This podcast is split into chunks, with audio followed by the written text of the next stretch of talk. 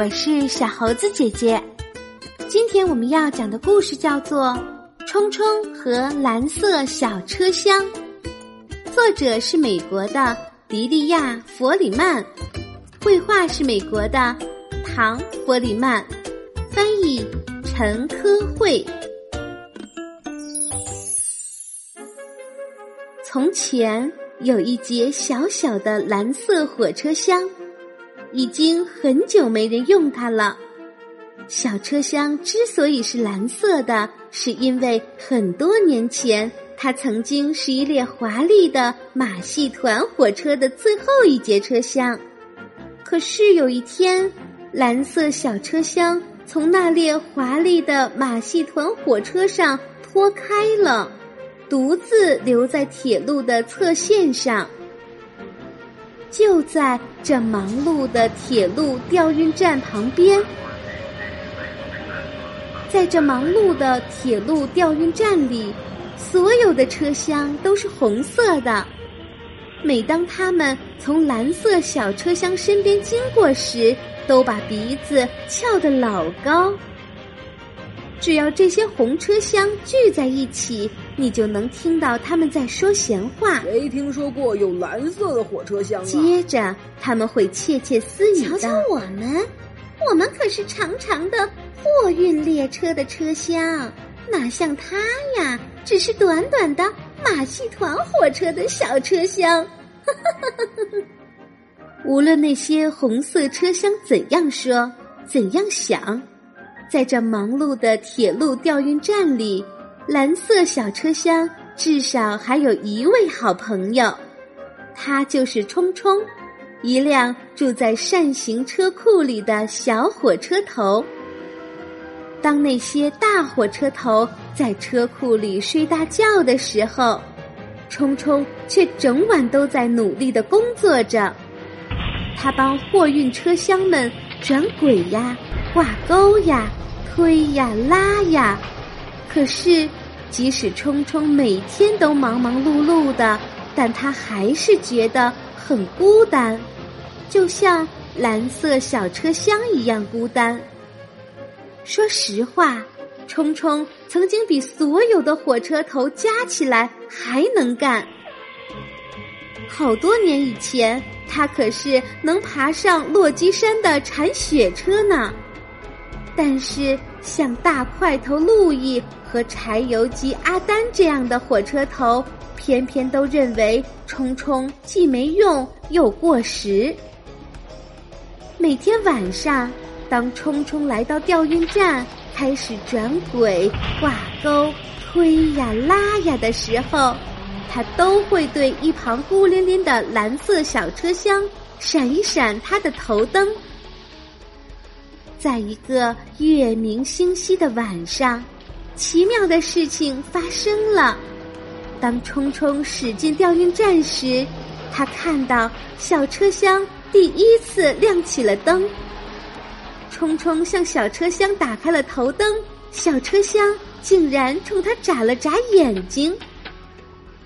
正如你想的那样，冲冲感觉幸福极了，一路。突突突突的飞奔而去，不一会儿，他就跑到了老朋友扳道工米大钟的家，一座铁路旁的花园小屋。冲冲想要问问米大钟，为什么侧线上的小车厢会亮起了所有的灯？哦，你是说蓝色小车厢露西呀？米大钟说：“是这样的，冲冲先生，我们扳道工打算把它修好，请他来做我们的餐车。我们添了一个火炉、几把椅子和一张餐桌。据说今年冬天会特别冷，我们正需要一个暖和的地方呢。”冲冲简直不敢相信自己的齿轮耳朵，他真是开心极了。你可以帮我个忙吗？他喷着蒸汽说：“请替我选一束最漂亮的花送给露西。”没问题，米大钟说：“呃，不过现在已经是深秋了，我只有些矢车菊和向日葵，但我会尽力的。第二天早晨，冲冲一回到车库就呼呼大睡起来，比任何时候睡得都香。瞧，露西戴上了鲜花的样子，好看极了。现在每天下午，当那列光滑的银色流线列车从露西身边驶过时，他都会没礼貌的对露西鸣笛。呜呜！没过多久，冬天卷着狂风暴雪突然到来。看看吧，这是第一场暴风雪，对可怜的露西和她的头上的花都干了些什么？把它们都覆盖住了。渐渐的，整个铁路调运站都被厚厚的积雪覆盖了。每一样东西，包括那些红色车厢以及长长的货运列车，就连那些强壮有力的大火车头们，都被冻在铁轨上，动弹不了了。这是铁路调运站遇到的最可怕的一场暴风雪。但不管雪下的多大，有一条铁轨必须清理干净。因为那列光滑的银色流线列车要从这里经过，每个人都在忙着铲雪。突然，板道工李大忠大声喊：“你快点铲呐，快点铲！流线列车来了！”流线列车疾驶而来，把道道雪墙推到两旁，直到，哗啦，它撞上了比它高两倍的大雪堆。一下子被卡在了那里，怎么也动弹不了。哎呀，救命啊！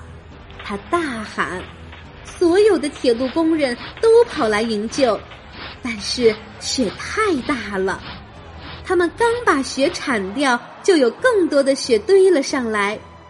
强壮的流线列车力气越来越小，越来越小，慢慢的被雪淹没了。流线列车司机从雪堆里钻了出来，对调运站的工人们大声喊道：“你们这些人必须马上让我们离开！我们从没晚点过，今天也必须准时到达！别跟我找借口，你们必须想办法！”可可，我们的火车头都被冻住了。调运站站长解释说：“我们真没办法了。”呃，只能等雪停了。等雪停，流线列车司机大叫着：“这雪再过几天也停不了！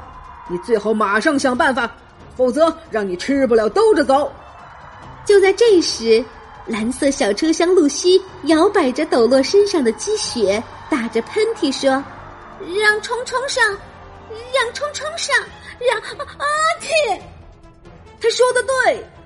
板道工米大中大叫着：“咱们的露西说的对，让冲冲上吧！他以前可是洛基身上的铲雪车呀。”事实上，冲冲早已准备好，就盼着在这关键时刻出发了。他挂上雪铲，点燃火炉，整装待发。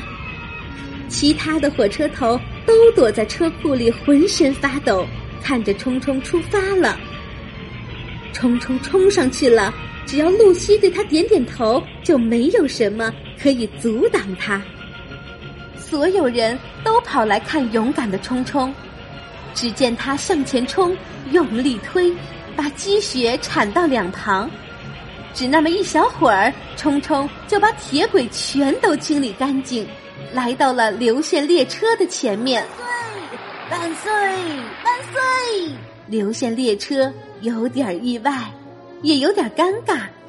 他没想到，竟然是这样一辆又老又过时的小火车头救了自己。但是他还是向冲冲鸣笛致谢，万岁！然后他呼啸着飞奔而去，不见了踪影。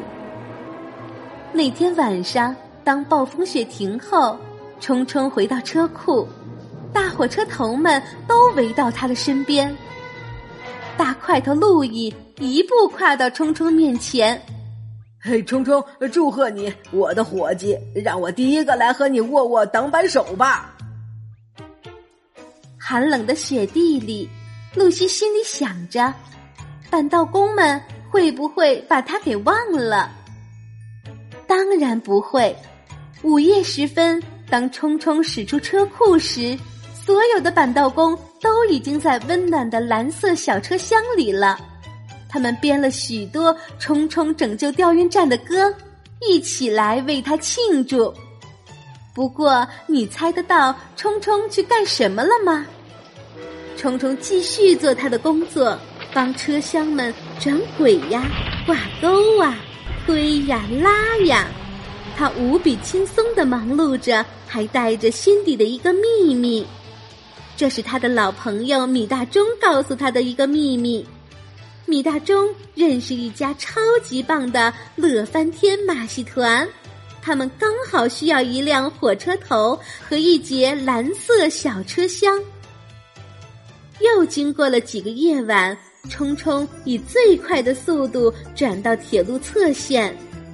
你知道他要去找谁的？他问露西：“等到春天，是否愿意和他一起加入马戏团？”露西愿意吗？